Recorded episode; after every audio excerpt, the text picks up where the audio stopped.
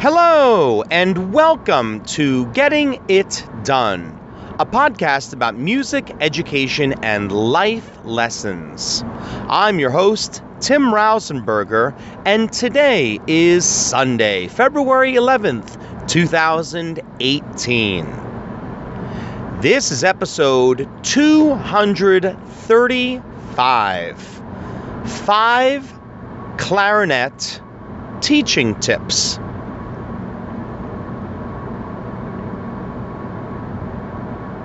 While I am a singer and a brass player, I've been fortunate enough to have many colleagues who were very proficient at the clarinet.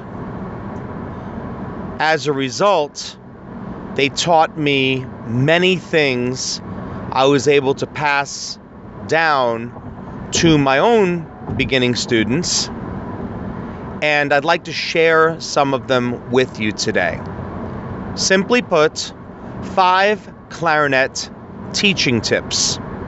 Some of them are ones that you may already know, and some are also going to be ones that you may know, but you may forget to do them from time to time. And one of the ones that I want to start with is the right arm on the lap. So this is going to be number one. Students, I don't know why they do this, but from time to time, I will notice students getting extremely lazy. And their right arm will be resting in their lap. This is going to cause all kinds of issues for the student down the road because it's going to lead me to tip number two. So, the first tip is going to be to remind the students to make sure that the arm is not sitting on top of their leg. Because the second tip has to do with their right thumb. Beginners and especially students who have not played over the break, they love to put the right thumb in such a manner on the clarinet that the clarinet is almost exclusively supported by the webbing between the thumb and the index finger on the hand, which is horrible in terms of where the hand needs to be. I always remind students, I'm always on top of them in terms of making sure that their right thumb is under the thumb rest, specifically right where the nail is. And it should be the side of the finger, of course, at the fingernail. Now, of course, you're going to make your clarinet players very happy if you get them a nice thumb rest. So, getting a cushioned rest of, of some sort, uh, you can find them online. Uh, they're pretty inexpensive and they'll make students very, very happy. So, that's tip number two. Tip number three has to do with any pads that are sticking on the clarinets. And this is a wonderful trick uh, which works really, really well. And uh, I strongly recommend it instead of uh, necessarily sending the instrument in for any type of repair or having to do any type of pad replacements.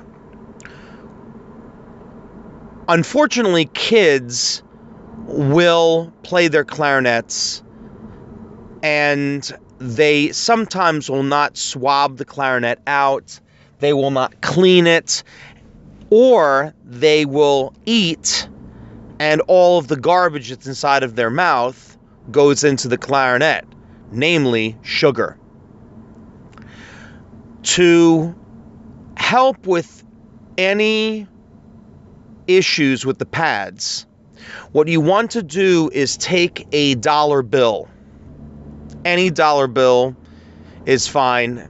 I know I can you can make the, the kids laugh if you take out a, a 20 or a 50 and they they may think that that bill is better than a $1 bill. But the fibers of the bill will actually help to take any residue off of the pad. Uh, it those fibers that are in there are what separates money from just plain old paper. So, for that reason, the dollar bill is an invaluable thing to have at all times. Uh, tip number four has to do with the leapfrog. And I'm sp- speaking specifically about the A key. You need to always monitor your students to make sure that they're always using the side of their left index finger to play the note A. Second space A, that is. Students, uh, especially younger students, they get so excited about playing the note A that they will forget everything you tell them initially about using the side of their finger.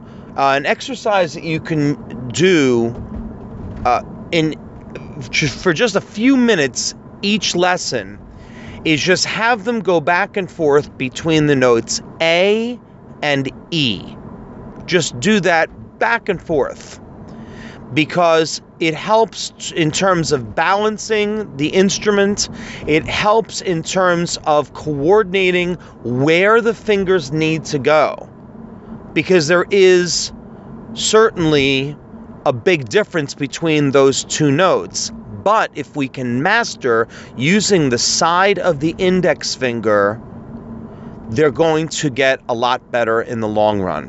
Which brings me to tip number five. It's one of my favorites and one that I've been doing not just with clarinet players, I've also done it with sax players. You can do it with flute players, just woodwinds in general.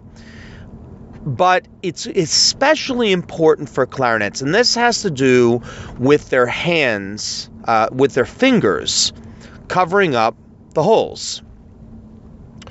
We've probably seen situations before where students have their fingers flying all over the place. And their fingers are far away from the holes. They'll play the note C, they go to the note F, and all three of their digits come flying off the holes. They're nowhere near the clarinet right now, and this is going to obviously be a problem. So, how do we fix this? One of the fun things that I've done with students is this. Uh, this is actually it's it's kind of a two part thing. Uh, one thing that you can do for for this particular tip is you can actually put your hand uh, maybe uh, an inch or two away from the student while he or she is playing. When their fingers inevitably strike your hands, they may start laughing. And what I sometimes will do is if they hit it, then what I'll do is I may even move my hand even closer to their clarinet, giving them almost no margin for error at all, and the fingers having to be very, very close The other thing that you can do with this tip is you yourself take a clarinet, go to the other side of the room. You don't even have to even go to the other side of the room if you don't want. You just far away enough that the students are going to have a difficult time trying to figure out what note you've pressed down on the clarinet. In other words, you're showing them, modeling for them how close the hands need to be at all times. And you want to go quickly from one note to the next and ask them, What note am I playing now? What note am I playing now? And they're going to continue to get one note wrong after another. And it's obviously to prove a point.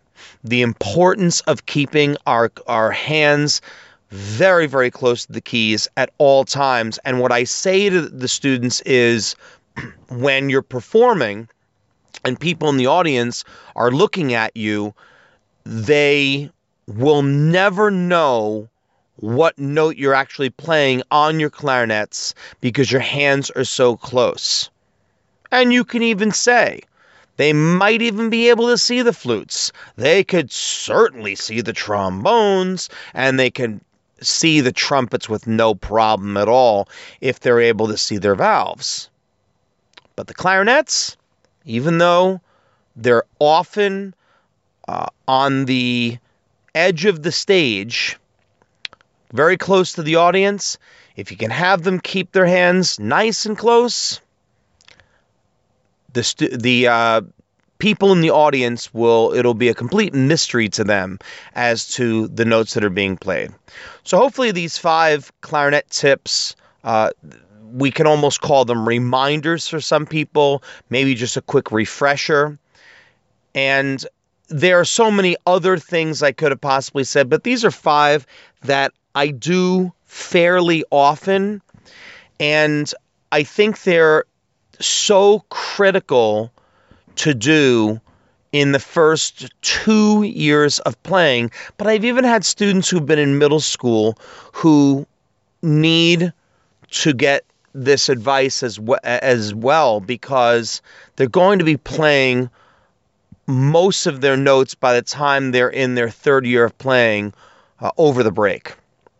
Hopefully, this information has been helpful to you, and uh, I'll be doing some future episodes about uh, other instruments uh, as well. Thanks so much, as, as always, for tuning in, and happy clarinet playing.